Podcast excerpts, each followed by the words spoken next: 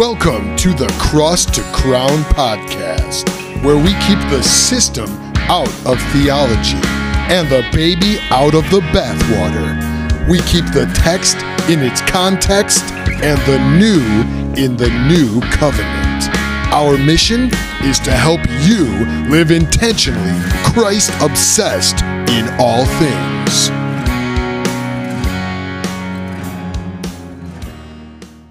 Everybody, and welcome to the Cross to Crown podcast. I'm Chris Fales with Doug Gooden.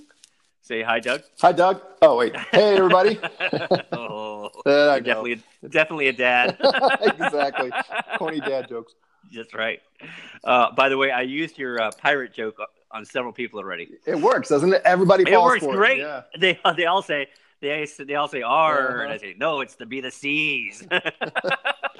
Well, I'm disappointed that you changed your profile pic so quickly away from the uh, Captain Hook image. That was that was uh, that was really good. Well, I, I run. Uh, I have two Facebook pages, and uh, one of them is my uh, public profile, my just general profile, and one I keep for my family uh, only. And I share pictures on there that I don't, you know, with family stuff like that that I don't share in general public, and and um, just for general paranoia. And um, but and and in that picture you'll see pirate stuff in it. Well, I need to I need to become your friend then. See, I'm not I'm not. I need I need to friend you over there. Yeah, well, well, well, I'm not the one that unfriended you on the podcast anchor app. All I did was update the app, man. so yeah, we had some technical difficulties because the app updated itself and uh, it decided that we no longer needed to be friends, and, and so. Uh, But we're still friends. That's right, we're still friends. so this is episode 14, and this one's gonna be a little different than the podcast we episodes we've done in the past, where uh, it's gonna be a question answer session, and uh, I'm gonna probably title this "Ask Ask Doug." Cool. so it'll be all aimed at you. Yes. So, but bef- before we before we dive in, what's going on in your life? Oh, uh, my wife and I are doing a marriage conference uh, this weekend at uh, Parker Ooh. Hills Bible Fellowship in Parker, Colorado. I preached there last Mhm. Sunday to kind of set the uh, theological foundation, and uh, then we'll go Mhm. back tomorrow night and Saturday to uh, to walk through husbands and wives and things. And uh, so, looking forward to that. I always enjoy speaking to couples and especially men. You know, you and I have talked a little bit about this, but Mm-hmm. uh. I just find more and more husbands uh, need a lot of help, a lot of coaching, a lot of uh, uh, just awareness and encouragement on how to really be men and lead their families. So I always enjoy these these kind of things. Hmm. What did you What did you preach on to lay the theological foundation? Um, so anytime I get to speak on this, uh, when I when people don't know where I'm coming from, I basically unpack Ephesians five, the mystery of marriage, going back to the beginning and just showing how uh, the ultimate purpose of marriage is not the foundation of the family or of civilization, but it's to sh- be a picture of Christ in the church, and uh, that the roles of headship and submission and loving and cherishing, nourishing, all those things all derive from the fact that the man represents Christ and the wife Right. represents uh, the church. So uh, that's really where I spend my time, and then I. I look a little bit at Revelation 19, uh, where you know marriage is the Bible's about marriage cover to cover. You've got it at the very beginning, Mhm. the first creation of the Mhm. first man and woman, and then we're waiting for ultimately our wedding day with Jesus. So I, I like to unpack Right. all that, kind of a biblical theology of marriage. Yeah, you know, um, that's I was thinking about that a while back when we were talking about marriage, and there's a lot of um, great books out there. You got the uh, uh, New Studies in Biblical Theology series, and, and some of the other biblical theology series that are out there, and they they've hit um, a lot of great themes in the Scripture. And one I'd like to see, and I don't- think they have it, but I'd love to see it, is, is a a biblical theology tracing the theme of, of marriage Hmm. throughout the Scriptures. So there you go, Doug. Next next book. I should just write that and send it to him. Say, here, you need to publish this. Well, That's right. I was so moved last week with some conversations with some uh, gentlemen here in my church that uh, I have I've set aside everything else. Uh, I'm, Mm. I'm writing a book on uh, on men for men for husbands. Mm, and uh, it, it's just it's flowing out. It's going to be fairly quick, I think. Uh, I'm still going to do the Roman Good. stuff, so I know we've told people Right, that right. in the past, and we're you know that's largely done except the editing. So, but as far Mhm. as a new work, uh, this is going to be the next one, and uh, it's just so important for guys to Yeah. understand what the Scripture says. So maybe when I get done with that, I'll uh, I'll take you up on that, and then I'll let, I'll let you knock down the doors of the uh, the uh, series and see if they'll publish it. Yeah, I'll call uh, uh, old uh, Don Carson and, and see. Yes, your your good buddy Don. yes. hey, hey, I, I, got a marriage question for you. I, I got a mystery on my hands that uh, since since you do a lot of uh, marriage counseling stuff, help me out with a marriage marriage mystery here. What does it mean when your wife does not like you to grow a beard, but then she comes back from a weekend trip with her sister and she gives you a can of beard cream that she she uh, picked up at a, at a nice store? What what does that mean? yes. So you are part of the mystery. Now, I, I, always have to tell people when I preach this sermon, when Paul calls marriage a mystery, he's not talking about what you just brought up. he's using, okay, okay. He's using mystery in the biblical sense. But there is clearly a, uh, a mystery oh, in the oh, other man. sense in our in our uh, in our lives. Every married man would would say, "Amen." Oh. Marriage is a mystery. Oh. But I will give you this much, was... and I'm not going to unpack it all because you need to learn something on your own. But I give you this much. That's right. We would all do mm-hmm. better as men if we don't pay so much attention to our wives' words and pay more mm-hmm. attention to their actions. Amen. Amen. We get caught up in the words because as men, that's what we do. We we we are mm-hmm. rational creatures and we wrestle with words. Women right. say all kinds of things Everything. that Everything. they don't necessarily yep. mean. So how do you know where they stand? Look at their actions. Mm-hmm. That's right. So put the shaving cream totally on, man. Yeah, the, beard cream. the beard balm. Well, uh, here's here's okay. Let me throw even more mystery into it. she, while she she gives me the bag, it's got it's got um, a beard balm in it, beard cream. At the same time, it has a new shaving kit in it. so I, I, asked her. She says, "Oh, well, you can you can use the uh, the razor to shave your neck uh, when you grow and soften your that's beard." Right. She's so like, if I can't get it to shave it all off, at least it can be softer. Yes. that's right. That's right. oh yeah, yeah. Well, you know what? I really think that would be a, helpful book. I really do because of the times we're dealing with, where um, in the past we saw a huge assault on marriage, uh, and what we're seeing assaults on on uh, biblical relationships and such. And I think one of the big assaults that we're seeing in the last uh, 20 years, especially really amped up right now with the feminist movement, with with the uh, gender identity thing, uh, just and, and, everything else is a real big assault on men, on on on manhood. Uh, they're tearing down that headship, and and in doing so, tearing down a lot of authority, the, the, the picture mystery of, of, Christ in the church. So so I think that's just a, a wonderful book to put out right now.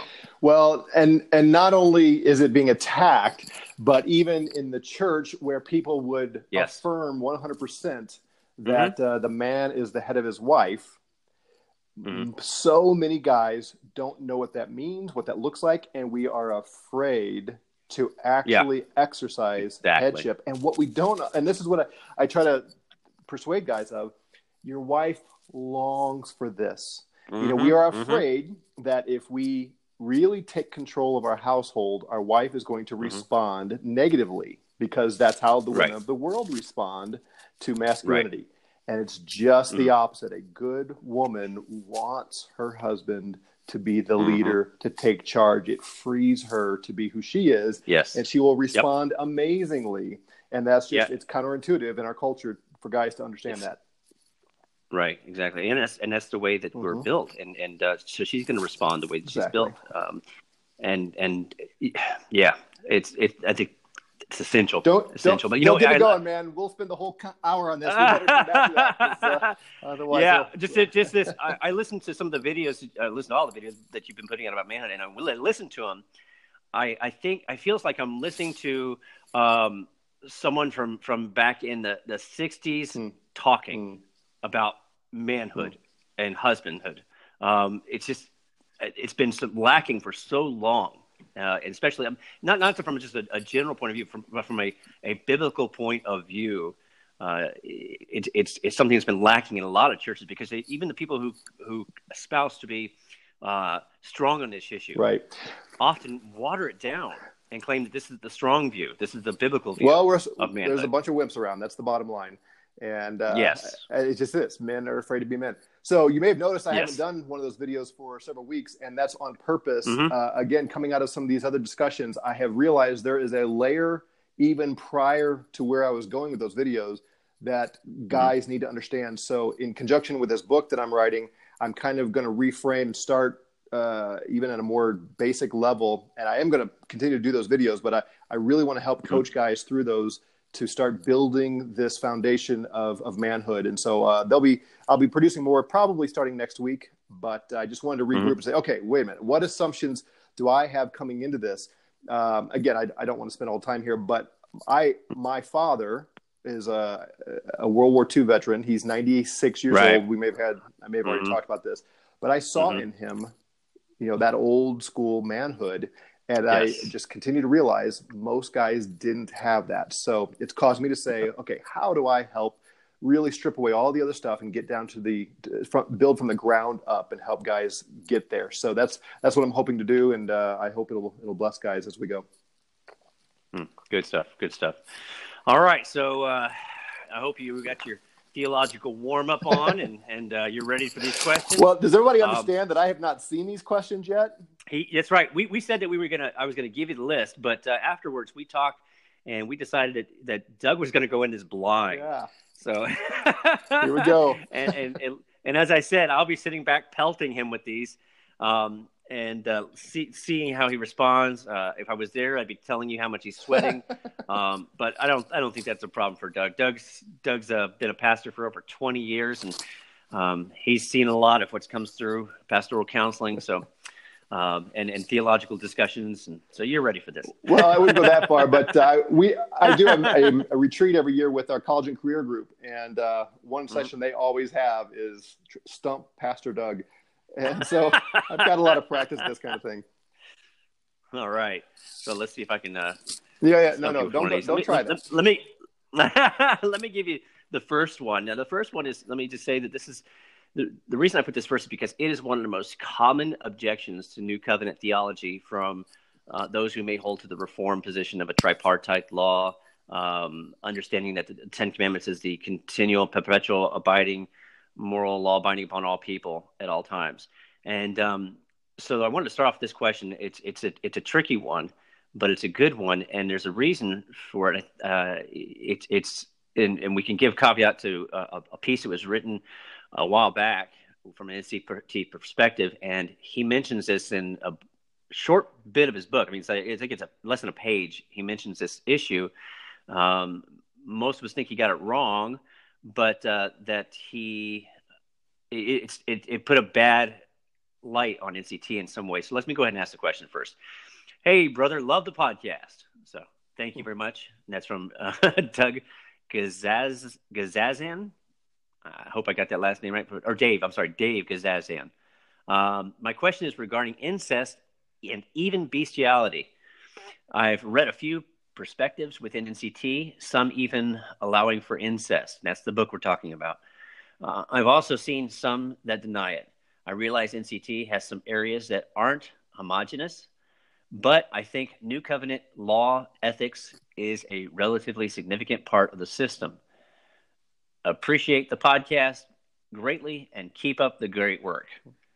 So, Doug, how do we answer the charge that says, uh, well, the New Covenant, the New Testament, because you New Covenant guys uh, are, are so into the New Testament and you dismiss the Old Testament and the Old Covenant law um, so much that uh, you, you have no answer for, for bestiality being wrong or incest being wrong. Uh, because if it's not reaffirmed in the new covenant and and uh, or, or established in the new covenant, therefore uh, you have to dismiss everything, and and uh, there's nothing in the in the New Testament about bestiality or incest.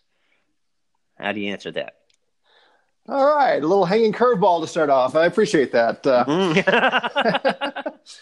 yeah. Well, so first of all, let me just say it is a it's a good question. It, it's a perfectly mm-hmm. reasonable mm-hmm. question, and even for our covenant brothers who you know want to hurl this at us, kind of a sometimes it's framed as a gotcha question, you know, because the New, right. New Testament doesn't uh, address bestiality and incest. It's kind of a ha ha gotcha.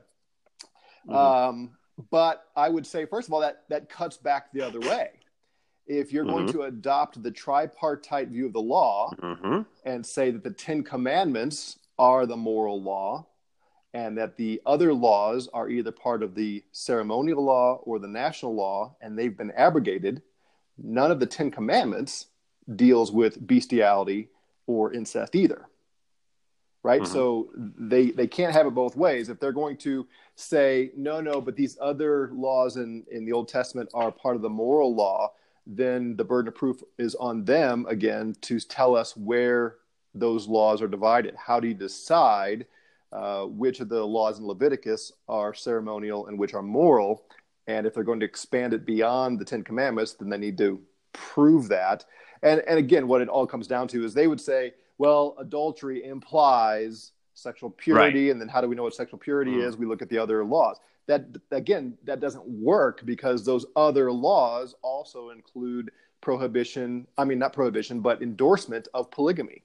And no covenant guy wants to go there. So in the same chapter there, or the same section of chapters, they'll find a verse that says polygamy is fine as long as you know you don't abandon your first wife. And they said, oh well, that's that's not okay. But the ones against bestiality are still in force. So uh, all I'm saying is the presuppositions that a covenant guy brings to it does not help them eradicate the problem. It's still a, a difficult Mhm. question. And here's the other thing that makes this uh, difficult is there is no doubt, at least I, I can't think of any any way around this.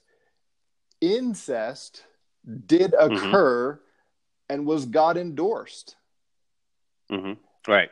I mean, the, the age old question that skept that, that unbelievers want to throw at us as gotcha questions is where did Cain get his wife? Right. If we believe the historical reality of the first few chapters of Genesis, there's just no way around it. Cain married his his sister. Uh, there's no other option, right? And uh, and so if that's the case, then at some level you have to say, in some circumstances at least, it was not so heinous and and detestable to God. All right, so Right. all that is kind of aside. Uh, to me, this one is, is relatively simple. Um, Okay. let me let me give one more uh, foundational setup here. Uh, we as New Covenant folks do not say that none of God's law in the Old Testament uh, is. Uh, I'm saying that the wrong way. Uh, when we say anything in the Old Testament has to be repeated in the New, well, at least when I say it, what I mean is anything in the Old Covenant has to be repeated in the New. Uh, Mhm. The Old Covenant began in Exodus, not in Genesis. So, for example, uh, we have capital punishment required by God after the flood in Genesis, and that is binding on all men everywhere. That was given to Noah as the world was being re uh, refilled, you know, down to eight people, Noah and his wife and his kids and their wives, and those eight people were now going to repopulate the earth. And he says to Noah, if a man sheds another man's blood, the one who did it forfeits his own. That is a universal. That's why we are capital punishment folks, and we have to be because Right. that is given to man as man, not to Israel and the old covenant. So, having said that, if there are other laws, other other um, statements by God that apply to all nations, then at least for my reading, that's enough to say this is part of God's universal requirement everywhere. And that's exactly what we what we have with incest and bestiality. So, uh, if anybody is listening and wants to dive into this, I would encourage you to get out, get out your Bible and turn to Leviticus 18 because you need to see this in, in, in what I'm saying. Otherwise, you're going to get confused. Right. So Leviticus 18, yes, it's in the Old Covenant. Yes, it's in the in the in the Pentateuch. It's in in the the law given to Israel. So we would call most everything in Leviticus Old Covenant law. And as we've already argued in previous podcasts, those laws are not binding on the church unless they're repeated in the New Testament. However, there's uh, something that we have to notice here in Leviticus, Leviticus 18. So let me, let me Mhm, read it yes. here.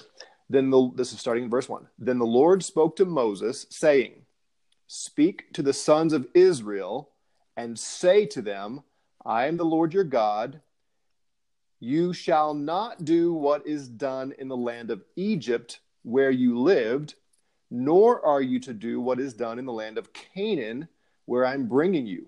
You shall not walk in their statutes. You are to perform my judgments and keep my statutes to live in accordance with them. I am the Lord your God. So he's telling God is telling Israel through Moses as we enter into the promised land, as we enter into the land of Canaan, do not do not do like the Egyptians did, where I, have led you out of Egypt. Don't do what you saw them do, and don't do what you will see the Canaanites do. You do what I tell you to do. And then he lists a, a whole hmm. bunch of things that are detestable to God, and it's all these sexual sins. Starting in verse six, none of you shall approach any blood relative to his of his to uncover his nakedness. So there's incest. You shall not uncover the nakedness of your father. That's the nakedness of your mother. She is your mother. You are not to uncover her nakedness. And he goes through this whole list of a variety of relational uh, of relatives and says you're not mm-hmm. allowed to have sex with them uncles and aunts and sisters and brothers and the stepbrothers and step sisters and, and all that so clearly a prohibition against incest is here for the jews uh, and then uh, skipping on down here, um, verse 22 of Leviticus 18 says, You shall not lie with a male as one lies with a female. So here's homosexuality. Verse 23 Also, you shall not have intercourse with any animal to be defiled with it, nor shall any woman stand before an animal to mate with it. It is a perversion. Okay, so again, you might argue, well, he's giving his law, and he is but it's mm-hmm. what comes next that matters for our discussion. Right. Verse 24 yep. Do not defile yourselves by any of these things, for by all these the nations which I am casting out before you have become defiled. For the land has become defiled, therefore I have brought its punishment upon it. So the land has spewed out its inhabitants. So what we see here is God is saying through Moses, I have these laws, I have these requirements of all nations that prohibit incest and bestiality and homosexuality. And these nations have committed them, and I am judging them. I am spewing them out. I'm using you, mm-hmm. Israelites, mm-hmm. as my instrument to wipe out the Canaanites for all of this gross and heinous sin. And you, Israelites, don't be like them. So here in Leviticus 18, he's not so much giving positive law for the Jews, at least not exclusively. He's saying, My standards of sexual purity extend everywhere, and the mm-hmm. nations that commit these gross and heinous sins, I will destroy, I will wipe out. So, what we learn from that is these parts of the Old Covenant law were not exclusive to the Jews. This is part of God's universal um, uh, expectations of every nation to avoid these gross and heinous sexual sin. So, because of that, we don't have to see it repeated explicitly in the New Testament. I will say on the flip side, Jesus brings marriage and sexuality back to its original intent when he says, A man shall leave his father and mother, be joined to his wife, and the two shall become one.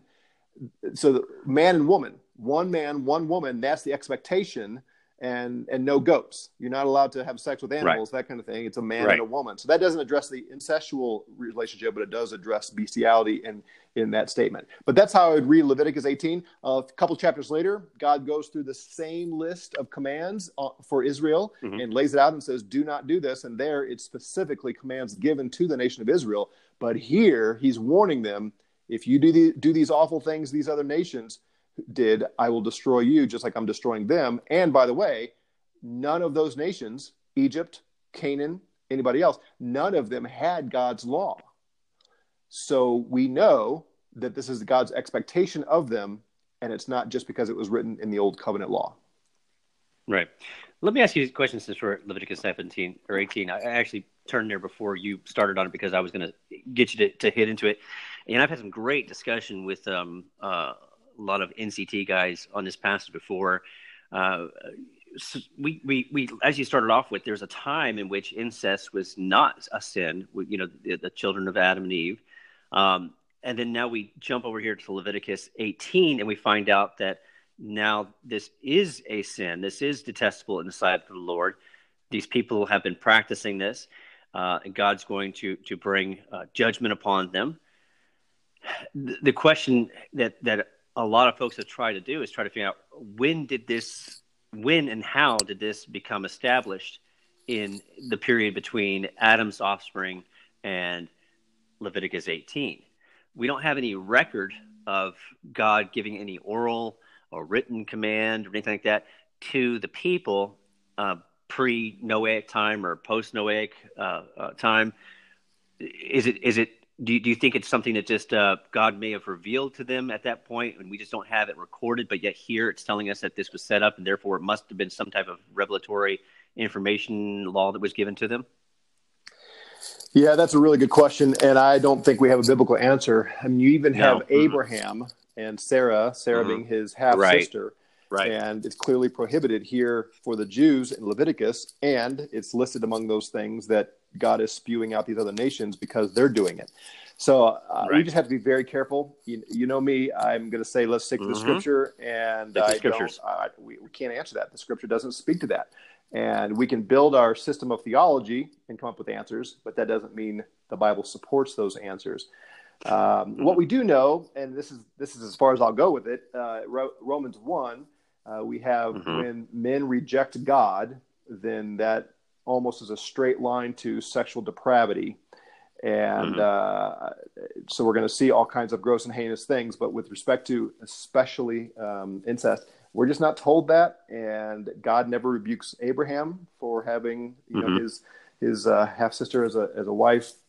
Um, yeah, it, it, just it's all speculation at this point, and I, I'm not going to do that. Yeah, yeah, yeah. I I think um, uh, one of the things that uh, covenant theologians do is mischaracterize NCT for dismissing the Old Testament as if uh, we tear out the. I mean, I've even seen people post things uh, insinuating and actually out and out saying that, that NCT people just cut out the Old Testament hmm. out of their Bible. Uh, when we don't, we understand it to be all of God's word. We understand it though.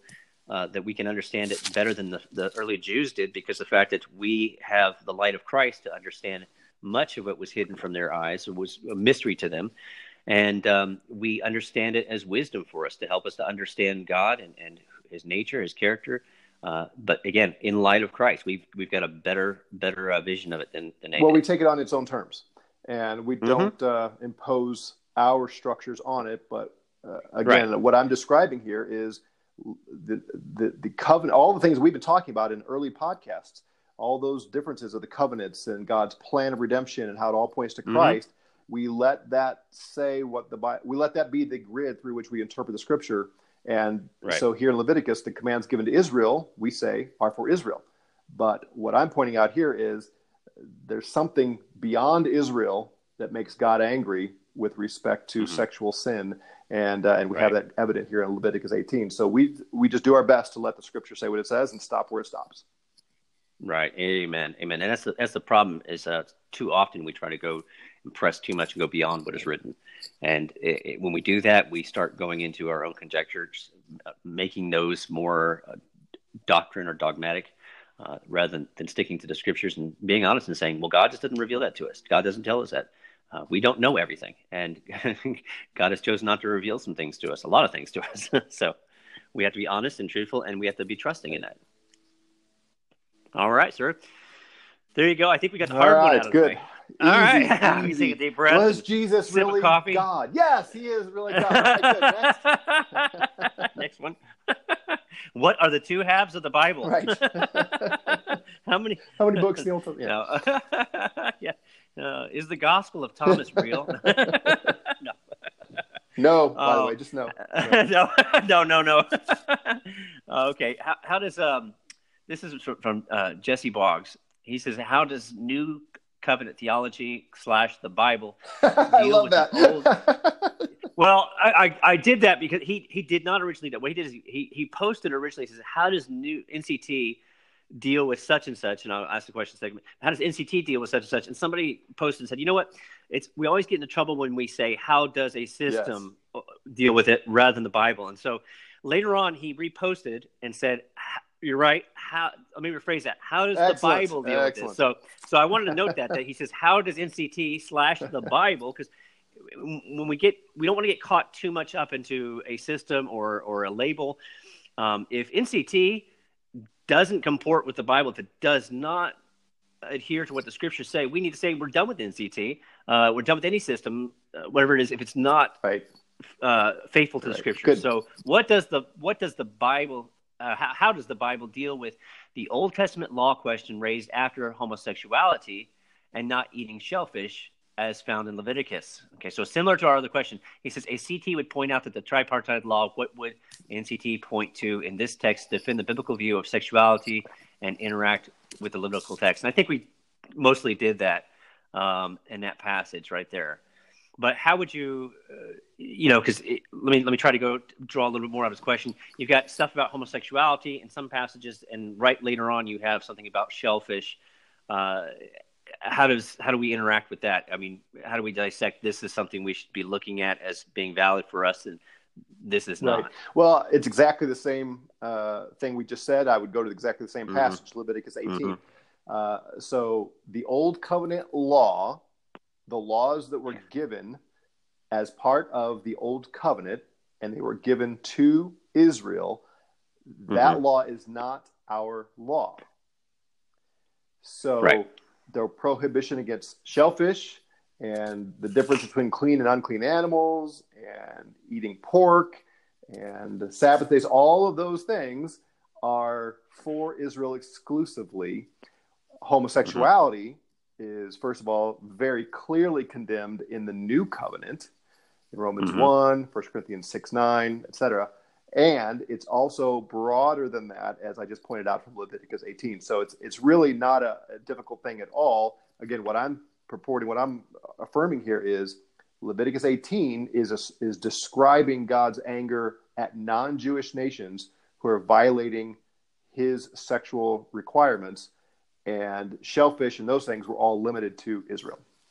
Right, right, and we we have a NCT or New Covenant. Excuse me, we have New Covenant passages that talk about how um, Christ made all those foods clean, Right. uh, acceptable. Right. Um, okay, so next question: Should Christians be engaged in Eastern meditation, breathing exercises, uh, emptying of the mind, mindfulness yoga, and why has it crept into the church? Churches have yoga nights, etc. And that's from Steve. Uh, well, based on the phrasing of the question, I would assume that he already has made up his mind. And the answer is no. Talks about creeping into the church and so on. Um, yeah, we certainly need to avoid the Eastern reasoning for any of those kinds of Mhm. things. You know, the Bible talks about meditation, and and that's a Mhm. good thing, but it's meditating on something. It's meditating Right. on God's revealed word, not just clearing your mind of everything, which is uh, typically what the, the yoga and the the, uh, the Eastern and the Buddhist and, and that kind of thing. Um, so of course we should we should we're not supposed to try to not think about anything. Uh, that's not using our mind. That's not having renewing new, renewed minds. Now, having said that, is there value in getting still? You know, Psalm does say, "Be still and know the Lord." Mhm. Um, Mhm. Is there is there value, especially in our culture that is just filled with uh, noise all the time? You know, is there is Mhm. there value in getting away, shutting things down, and cli- trying to clear our minds so that we can focus on the Word of God? Of course, that's a good thing to do, and I Mhm. would encourage all every Christian to cut out the noise and spend time in in quietness. That's why the cliche description, quiet time. You know, that's why we and, Mm. and there's some benefit there. Um, but yeah, not not in the sense of the Eastern just uh, be one with the universe and and that kind of thing. You know, and and you can't think about nothing. That's the that's the folly of it. In addition to being wrong, you know, Aristotle said uh, nothing is what rocks think about. Um, we Right. we can't actually shut it all off, and we we shouldn't try to do it for those purposes. I think there's probably um, quite a bit that is relatively harmless uh, in, in among Christians. Yoga is largely a, a stretching. You know, you're, you're stretching your body, and it's kind of a, a health uh, kick kind of thing where they don't have a clue what uh, the origins were, and they're not trying to do anything religious at all. It's just a try Right. to c- stretch out the body and make it more flexible. Ah, you know, just don't call Mhm. it yoga, and, and it's fine. Right. Um, so I wouldn't Right. want to say everybody who says they're doing yoga is somehow pursuing Eastern religion, but we do need to be careful and keep our eyes open for Right. what lies behind this. And if they go the next step, you know, they're reading some book on yoga stretches, and then they decide, oh, if I go sit in the corner and you know home and and uh, Yeah. clear my mind, then I can get more one with God, okay, now we're getting to problem areas. Right, right, yeah. Um, the the the yoga thing that goes back to what I've often said is you need to when someone says that they're practicing yoga, uh, get them to define yeah. their terms. Uh, being a, a former professional personal trainer and in the fitness culture, uh, we were encountering this a lot. In fact, it is a big push in the fitness industry uh, to go beyond the physical mm. realm and go into the quote unquote spiritual uh, realm, and that, that's it's it's just saturated the fitness industry to where you can't go to a conference uh, on bodybuilding without having to hear something mm-hmm. about that. Um, but um, I often ask people when they say something about yoga to define their terms. I had a teacher who was saying that she was introducing yoga into the classroom. And I said, "Well, what do you mean yoga?" I said, "What do you do? You practice uh, breathing rhythms? Do you do you do you do mantras? Uh, do you uh, do mindfulness? Are you just stretching?" She goes, "Oh no, no, we just we just get down, we do the downward dog, or we do the stretch." And I said, "Okay, so you're mm-hmm. stretching?" She says, "Yes, basically." Uh, yoga has become a word that's become synonymous with stretching right. nowadays. Uh, back in the days, it would be you know we're doing uh, right. calisthenics and some, some, some isometric stretches and stuff, uh, some dynamic stretches. But now it's just we're doing yoga. Uh, so so ask people before you jump right. on them. ask them to define their terms of what they mean by yoga. Uh, do you remember back in the oh, back in the seventies when martial arts was really making inroads mm-hmm. into American culture? And even some churches were offering you know uh, martial art classes where they were doing letting people come and do martial arts in their general purpose room or whatever it might be. And um, there was a big pushback on it because of the eastern philosophy and, and religion that was associated with martial arts. But it, it, came to be known that you know you could have the martial arts the the, the, the practice of skill of defending and, and uh, fighting without introducing all those eastern meditation and eastern religious aspects right. Uh, and, and, today, that's not it's hardly questioned by many Christians about martial arts because the fact that that's that's unless you go to a traditional martial arts studio, you're not going to see that in American martial arts. Uh, the same thing goes with most most. And there's a reason for that. What is America so good at? Secularizing everything. Mm-hmm. Right. Yeah. Right. So you know, people get all worried that uh, that Islam is going to take over the U.S. and mm-hmm. I, you know, yes, there we need to be careful and keep our eyes open. Mm-hmm. However, the next generation of Muslims, uh, I don't know if they can stand right. a chance against our culture. We right. are such a secularist no, uh, culture that we just kind of take the heart out of every religion here in the U.S. Uh, and, and, the mm-hmm. breathing thing, you know, if you, I, I, know the the latest Apple Watch, they make a big deal that you know it alerts you, and I, I know the other fitness bands do this too. It alerts you every hour to get up and breathe. I, that's good, you know, get up, take a walk, breathe deeply. There's, well, I hope I hope we breathe more than that. right. there, there's probably some benefit to that, especially to getting up and mm-hmm. walking around. That that's clearly beneficial. Uh, but again, right. it all comes back to why are you doing this? What's the purpose? And, uh, right. and, I think what you just said is is exactly right on. We need to say what what do you mean by yoga, and what are you doing with it? What's the foundation? But the moment it crosses over to any kind of a spiritual, mm-hmm. any relationship to God, and any whatever somebody means by God, as soon as you get in that realm, now we need to to shut it down and say no, no, we're not we're yeah. not going there. Yeah, meat meat offered to idols kind of issue as well, right. um, in, in that. Um, but but if if a church is offering um, yoga where they're actually practicing those things, and I, I, would say that you need to use caution there and and uh, um, I would not let our church Eastern, uh, do a right. yoga thing. I wouldn't let right. them call it. I, I, would not advertise. Yeah. Right, exactly, because the association with it, for those who may know it, may be a turnoff. Say, for instance, if you have someone from India who's in in the area, and they're, they're converts, and they they know what true yoga exactly. is, and you're saying you're offering yoga, you're offering the religion of uh, Satan there in in in exactly. your church. So you need to be careful with labels. But again, if someone uses that label, please ask them what they mean by that. Eastern meditation, that's clearly something we don't right. practice. Right. that's, that's something we just don't do. So, um, yeah, and about, about Islam, I mean, you're looking around at the, the culture now, You have pockets of Muslims in community, certain communities where there's a, a strong uh, practice of traditional Muslim Islam.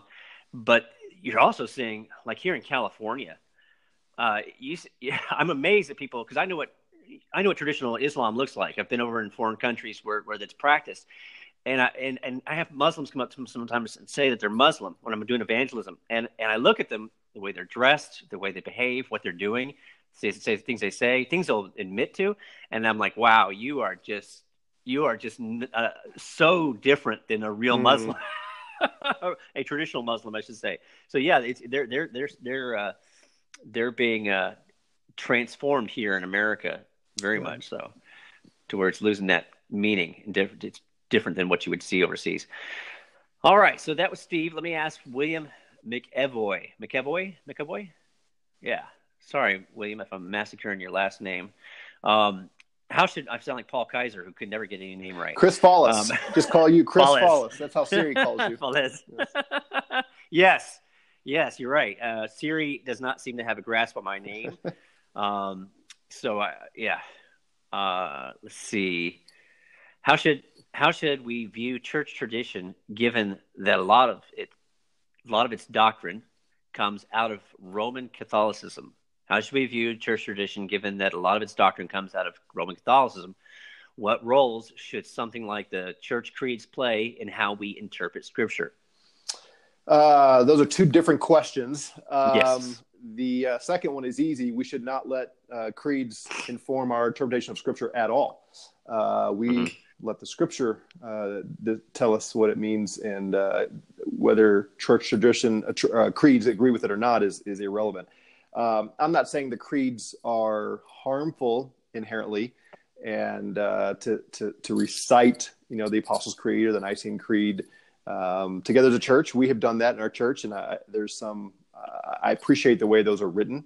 Uh, of course, there mm-hmm. there are nuances and there are there are phrases in there that you you know some people don't know what they mean, and some people have different views. So we don't recite it as though. Um, uh, this is binding on our church, and we don't do it very often, by the way. But uh, it, it's not binding. It's not because we say this is a church fathers founding document, and therefore it carries weight. We say, look, we are part of the church that's existed for two thousand years, and mm-hmm. here's an articulation of some of these core truths that, uh, right. that we are going to recite, which uh, can be edifying, can be good. I mean, it's I would do that if it was something that you wrote. You know, if it were if mm-hmm. it were right. a helpful a helpful synopsis it's kind of like the songs that we sing hymns and and mm-hmm. newer songs like where someone has put these truths in a form that we like to recite so i would look at the creeds and saying them as a church uh, very similar to singing songs uh, there's no weight to them other than where they are accurate and true according to the scripture um, the first question I have, I'm a little bit ambivalent on this. Uh, certainly, I would affirm that we should not follow church tradition because the, it is church tradition. Um, in mm-hmm. fact, the other pastors at uh, my church and I were having this discussion this earlier this week about uh, you know Christmas and how we make such a big deal of Christmas when you know isn't Easter uh, really the, the biggest holiday. Well, of course, America mm. again has secularized everything, and, uh, Christmas right. is such a big deal for our for our world. Um, and, and at, at some point, it almost seems ridiculous to start fighting over is Christmas more important than Easter? you know, if you don't one without the other is is useless uh, to us. Mm-hmm. Um, but I, I so I think tradition is good. Uh, I think it's inherent in who we are as people to have traditions right. and, mm-hmm. and and your calendar is going to be shaped by something every count everybody every family every individuals every churches we're shaped by something uh, when it comes to marking things that are significant. So i'm not opposed to traditions. Uh, i just as soon as one becomes the official god inspired tradition and it's your heretics for not holding to this tradition like a church calendar now you you know you you've provoked me. Um, so we so advent here's an example at least for us. Advent in our church some years we we do something called advent and some years we don't and we don't do it the way any other you know the, the, catholic religion and eastern orthodoxy and lutherans i mean they would all be appalled at how we do advent because we don't we don't do it we just celebrate the coming of jesus right. we do have we'll light a candle and we'll focus on uh, mm-hmm. love and joy peace and hope uh, each sunday leading up to christmas just in, the, in a short exhortation exhortation at the beginning it's all very christ-centered but then some years we won't do it and that's on purpose because i don't want our people getting caught up in this uh, this is how the church has to operate. Uh, so I don't want to throw the baby out with the bathwater in that sense. uh, re- despite our opening uh, opening song, um, there's a, there's a time not to throw the baby out with the bathwater. Um, uh, so so for us, it's you know if this is useful to promote Christ, great. But there's no authority in church traditions. So I'm going to give you a little. Um, shall, I, shall I do this here? Uh, I have a desire to see. I'd like to see seven celebrations annually in the broader church. Oh, here we go. And and I'm I'm working toward getting this. I'm going to start with my church, and then I want to see it spread out. I'm try, trying to decide if I should re- reveal all seven uh, right now uh, or not. Let's do it. Let's do it. so, I I like Christmas. I think the, celebrating the birth of Christ is a, is a good thing. I'm preaching through John right now, and you know, in the beginning, the Word, the incarnation, the Word became flesh. That's a big deal. And uh, so, not mm-hmm. not the way America does it, but the way the Bible talks about it. So Christmas is a big deal. And then Good Friday. I love that we celebrate Good Friday to just remember right. the atoning work of Christ. And, and of course, there's a sense in which every Sunday is Good Friday and Easter. But to, to highlight it in a, in a, draw attention to it in a big way, I think there's value there. So, uh, so Christmas, Good Friday, Easter, Ascension, which is also part of the traditional, you know, church calendar, right. but to really focus on the fact that he is the risen king. You know, our ministry is mm-hmm. called Cross to Crown and that's mm-hmm. intentional. He went to the cross, he came back to life, and now he is sitting on the throne of the universe. So to re- really emphasize, he reigns even now. That that's on my heart. Uh, Pentecost, again, that's part of traditional uh, church history. Uh, I think it's it's a, a, wonderful thing to celebrate uh, Pentecost and, and, the pouring out of the Spirit and the foundation of the church, and and we have the power of God. You know, we spent a whole episode on on this. We have the power of God mm-hmm. within us. So those are are part of the traditional church, and, and I like them, maybe not the way they're always done. But there are two more that I'd like to see us add. One is New Year's. New hmm. Year's is a Christian holiday, it is not a secular holiday. This mm-hmm. New Year's Eve, I would implore everyone listening to go talk to some of their friends and say, 2019 years from what? Hmm. The entire world, Western world at least, mm-hmm. is going to celebrate on December 31st, right? The year 2019, and they don't have a clue 2019 from what. Right. It's it used to be AD, Anno Domini, the year of our Lord Jesus 2019. It is a Christian holiday, and uh, I want to see the church celebrate the reign of our Lord for 2019 years. And then the, the seventh one, and this one, uh, uh, I don't know, I, the return of Christ to, to mm. celebrate as a church to remember, you know, He is our blessed hope. We're waiting for His return. We're supposed to be longing for His return. Uh, to just make a, a, an annual big deal of He's coming back. And uh, I was joking with somebody the other day, like, you know, we could put that one, we could move it around every year because we don't know when He's coming back. So, the time, so we could just time move it around. well, let's see. Most of these, let's see. Uh, springtime. We got winter. Right. We've got uh yeah yeah, late yeah. summer so fall is really what we don't have. Summer summer yeah uh-huh. summer summertime yeah yeah we could... that that'd be good yeah you know that that's and, and the thing is, is um I I have no problem with people celebrating things um the Reformed have their own holiday too. I mean, right, we, we, just they ce- they celebrated it last night. This is no no high and holy days. Happy Reformation Day. And so, um, I mean, there's nothing wrong with having traditions and marking out certain events or something on the calendar. But uh, what better can we do with the holidays than to remember uh, our Lord and, and what uh, what He's accomplished right. for us? Um, you know, and, and, the thing with traditions is, is there's nothing wrong with traditions. Christ didn't say traditions were bad. He said that um, in, in uh, Mark seven, he said, uh, abandoning the commands of God, you hold on to the traditions mm-hmm. of man. It's it's that replacement where the traditions of man. If we were to hold these things up above and discard the commands of, of God in place of, of, of, of his his word, then we've got a problem. There, there's nothing wrong with, uh, right. for instance, uh, going to the beach. Uh, there's nothing wrong with someone who says, you know, I can't go to the beach. It's a sin. It's, it's, it's, a sin issue for me because the fact that I have a lust issue is a temptation issue for me.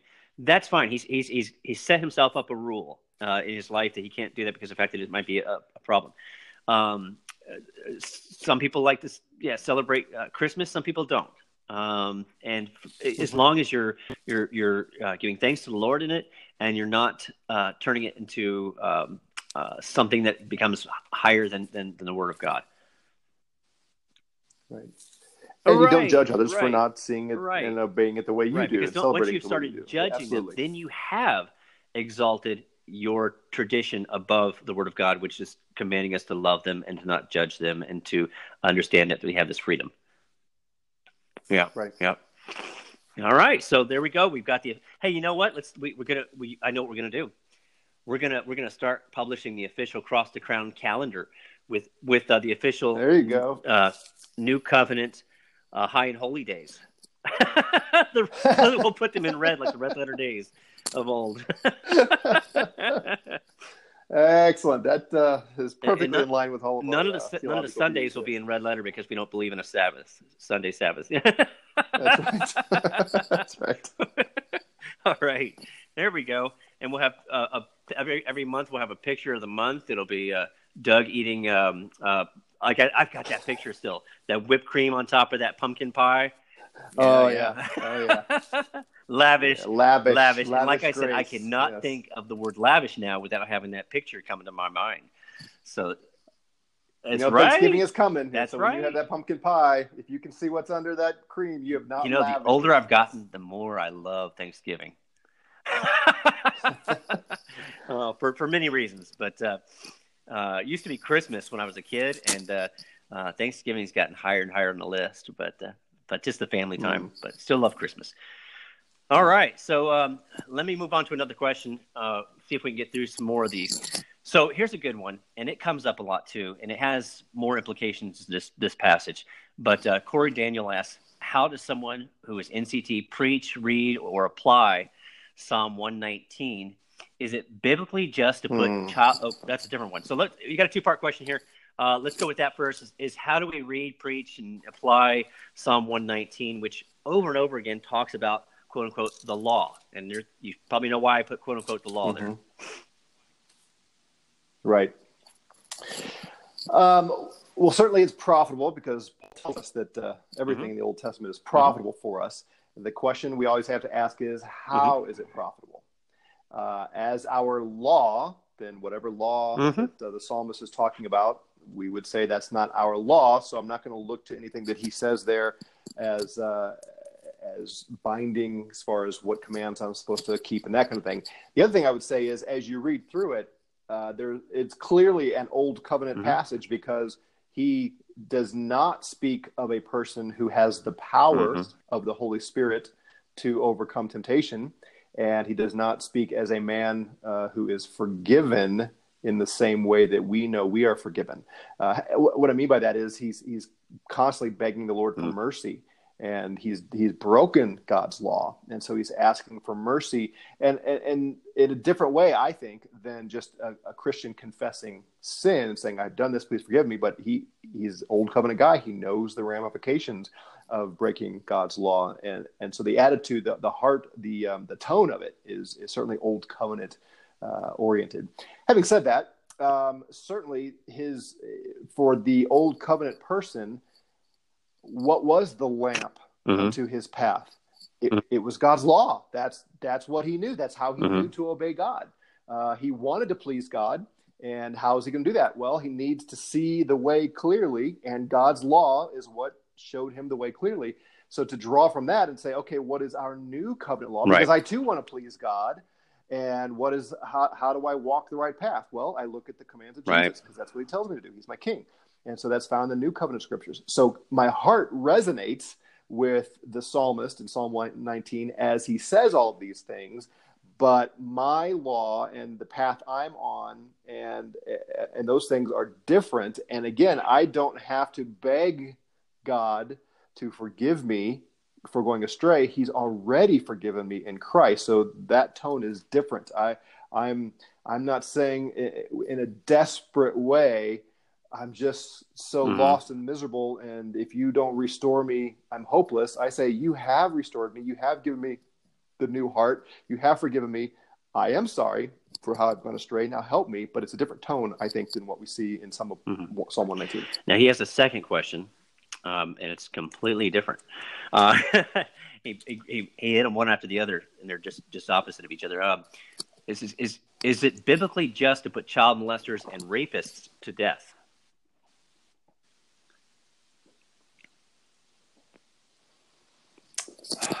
Hmm.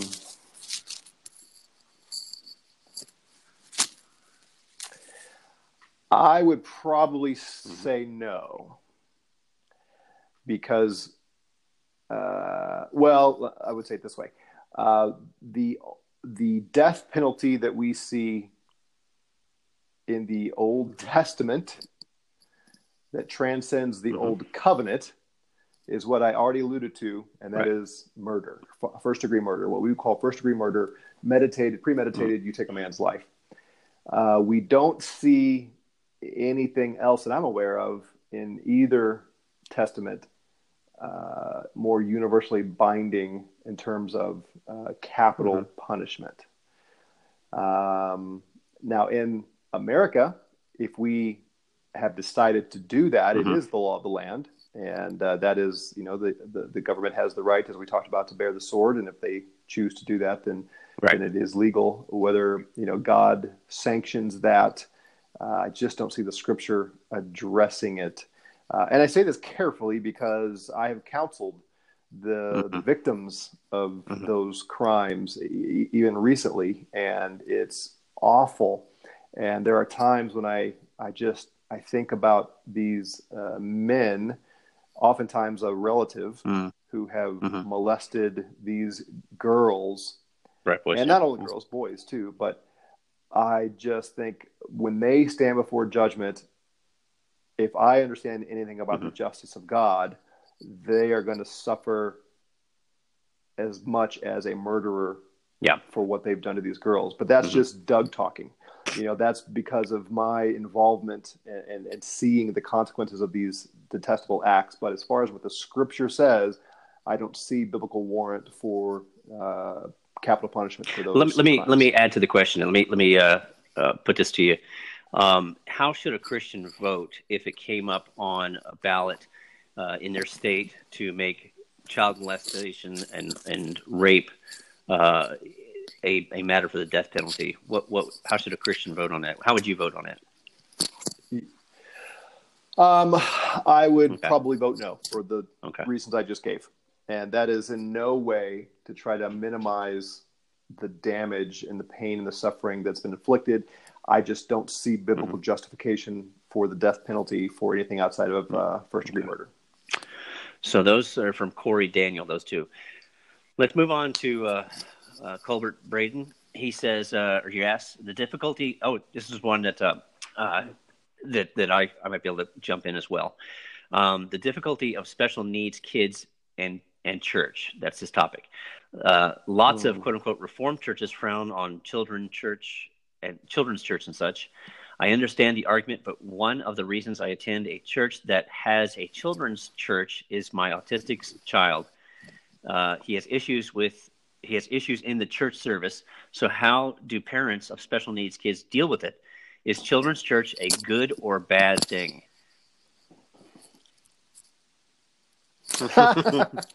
yeah, that last line. Um, regardless of autism, is children's church a good or bad thing? Yes.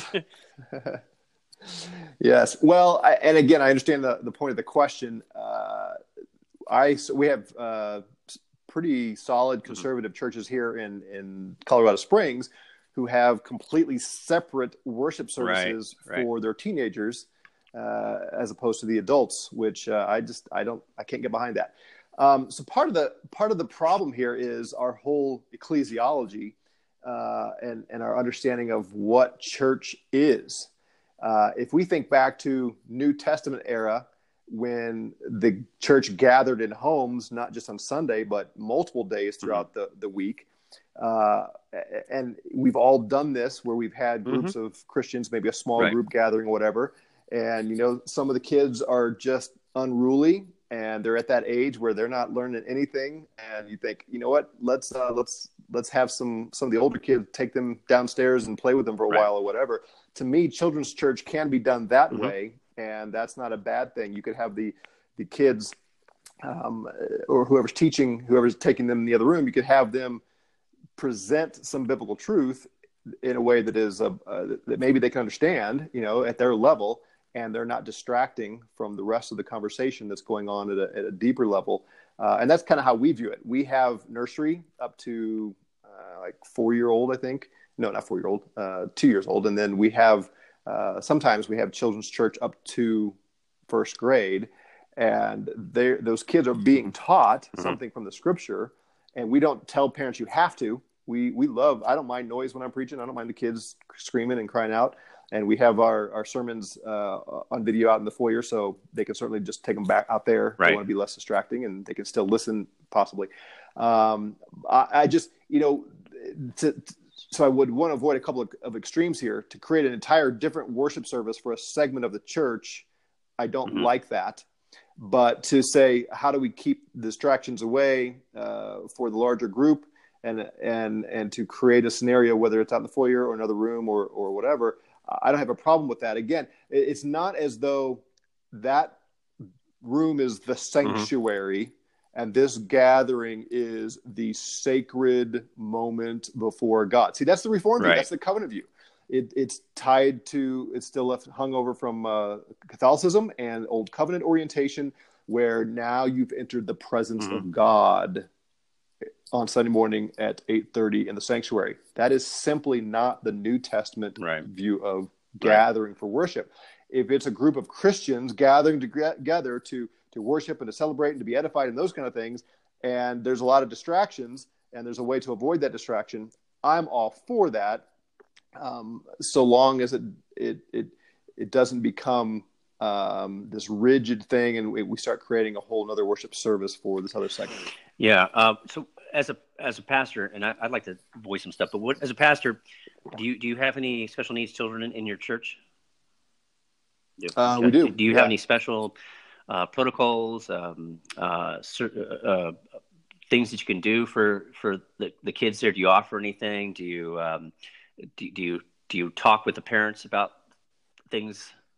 Uh, we do. We talk to the parents, and if they desire something unique for their kids, then we are open to do that. So far, uh, and we haven't mm-hmm. had a lot of this, but so far our parents have said, no, we want these kids to, we just want to dis- keep, teach them some discipline and make them sit next mm-hmm. to us in the service.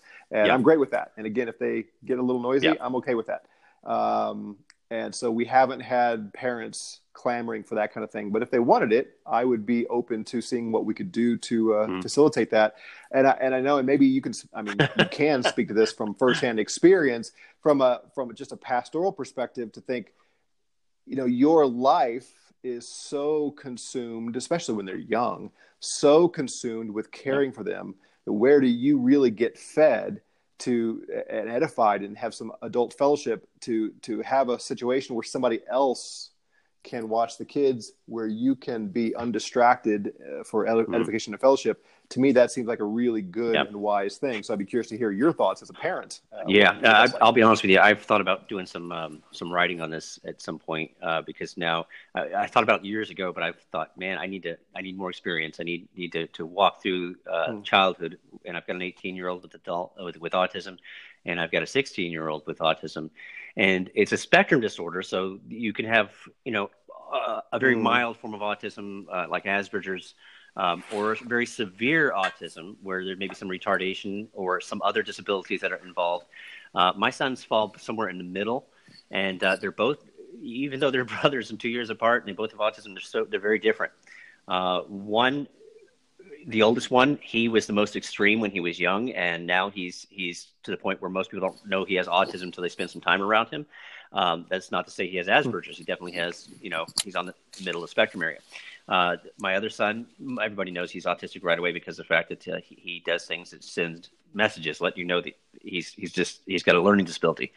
Um, very sweet voice, but it was difficult uh, when we first started doing church with the with the boys. Uh, uh, a lot of noise and, and um, uh, a lot of they had trouble sitting still. Um, let me encourage anybody who's listening right now, especially pastors, uh, listen to me, please, carefully. Uh, the, the, when they bring their kids to church, first of all, they want to be there. They really want to fellowship with you guys. And more likely than not, especially if they've got a young one and they've just got this diagnosis of autism, there's this feeling that they get from the rest of the community that they are now meant to be shut-ins. Um, the, the, the, the, the amount of counseling I've done in the past on, on uh, autism, talking to parents uh, when their children are first diagnosed was very sad because of the fact that they, they and, and we felt this too because of where we were at, uh, the lack of understanding of autism.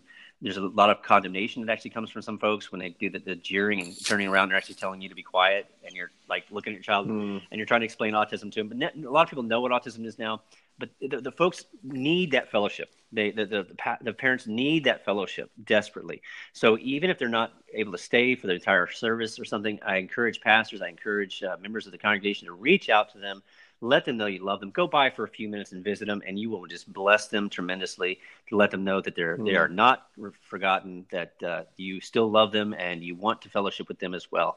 Um, and and I would encourage folks. Uh, if you have a member in your in your church that is autistic, get to know them. Each each autistic hmm. person mm. is different, whether they're a child or adult. I encourage pastors not to just rely on um, parents to get to know the children, but do like you do with the rest of the children in your, your church, where you try to get to know them because they're going to be growing up in your church. Get to know that autistic child. Uh, because you're going to learn you're going to need to learn to speak another language in a lot of ways in order to communicate with them understand their their their body motions their hand motions because they're trying oftentimes to communicate but they just can't do it verbally and each one's different like i said um, and and also um, uh, and i can go on and on like i said the, the congregation needs to remember that not only is god using uh, uh, this it, you know when jesus, jesus said that the, the blind man was born blind not for the parent's sin or his sin, but for the glory of God.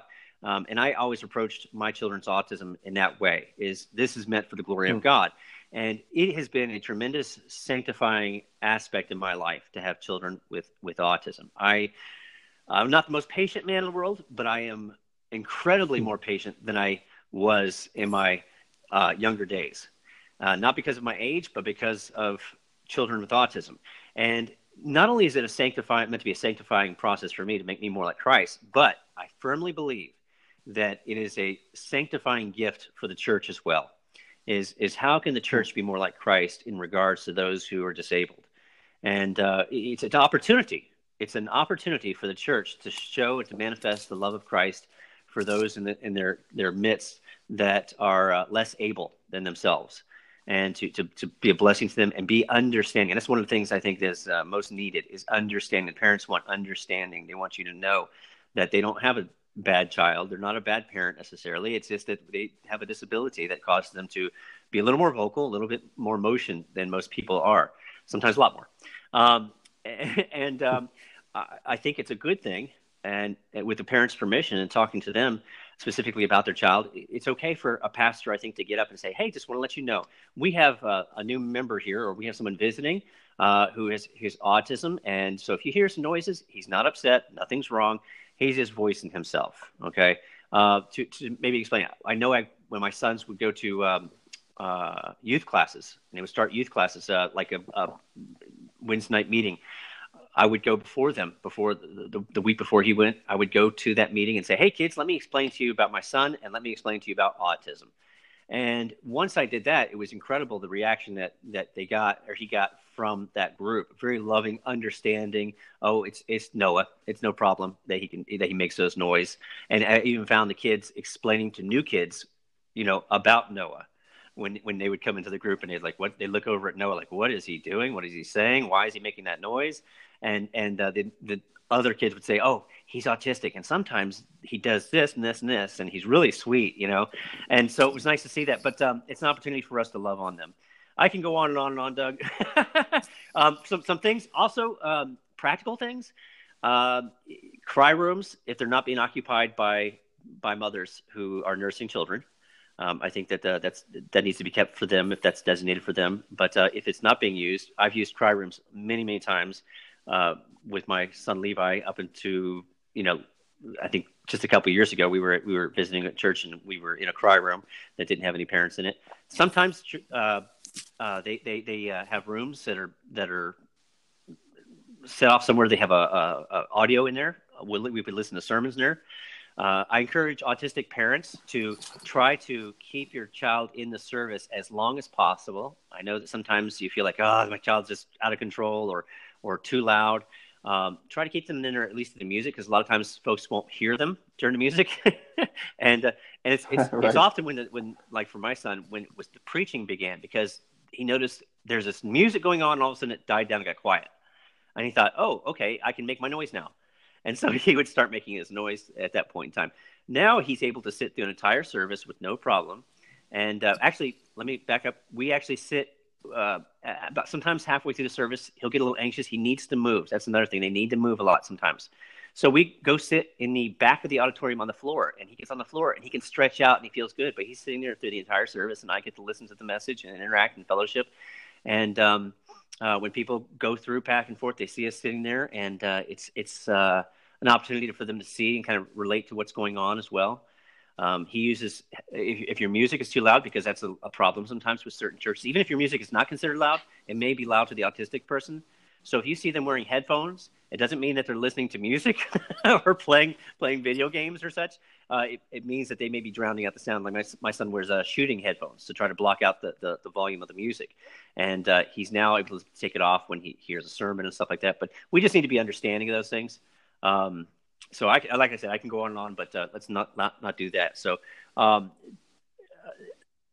that's really helpful uh, for me just to be aware in my own congregation. Uh, that's really helpful for me. And I would just encourage fellow pastors, any, any leader mm-hmm. of a ministry, we set the tone yeah. for this kind of thing. Uh, like you said, mm-hmm. to get up in front and just say, here's what's going on. We're the ones that people are going right. to respond, uh, basically how right. we respond. And if we are.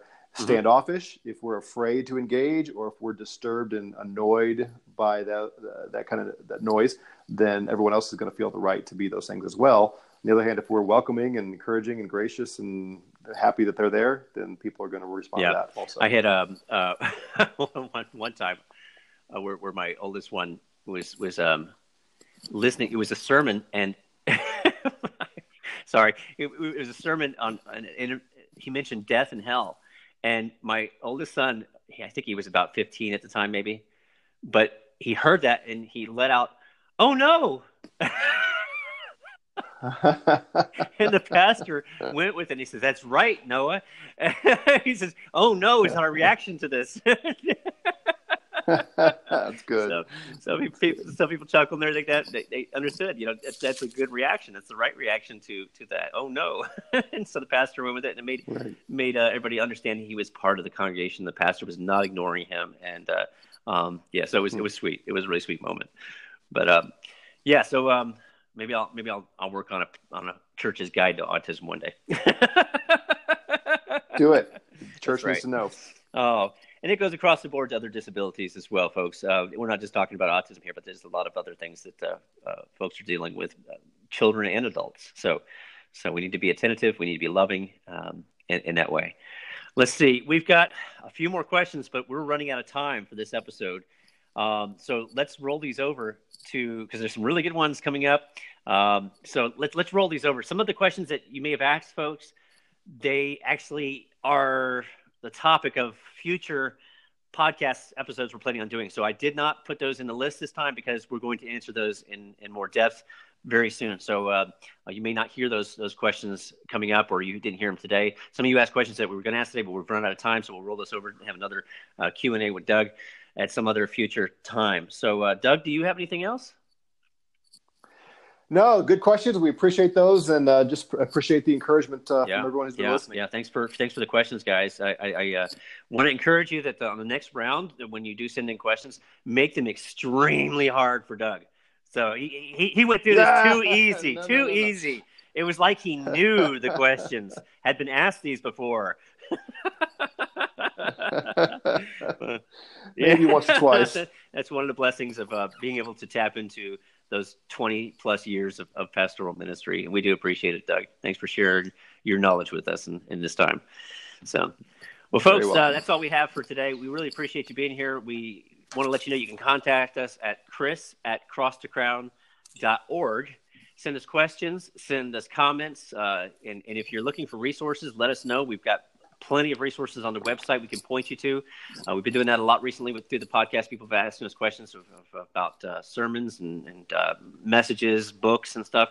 And check out the uh, the audio, visual, and books that are that are on crosstocrown.org. You can also check us out on the Facebook page, Cross to Crown Ministries you'll see stuff pop up every single day, whether it be um, mentioning a book or videos that Doug does on NCT or uh, just a, a, preaching series that he's doing, or even about marriage and, yes, manhood that we've been talking about at the beginning of this episode. Uh, definitely looking forward to, to you producing that book. He, at the same time, he's also uh, finishing up the editing work for, for uh, the Romans book, so that'll be out soon too. So uh, lots going on across the crown, and you can expect more to come out as plans are being discussed and, and futures being looked at. And we're really excited about the things that are happening. So we appreciate your prayers for this ministry and for this podcast. And so we want again to ask, remind you to be Christ obsessed in all things at all times.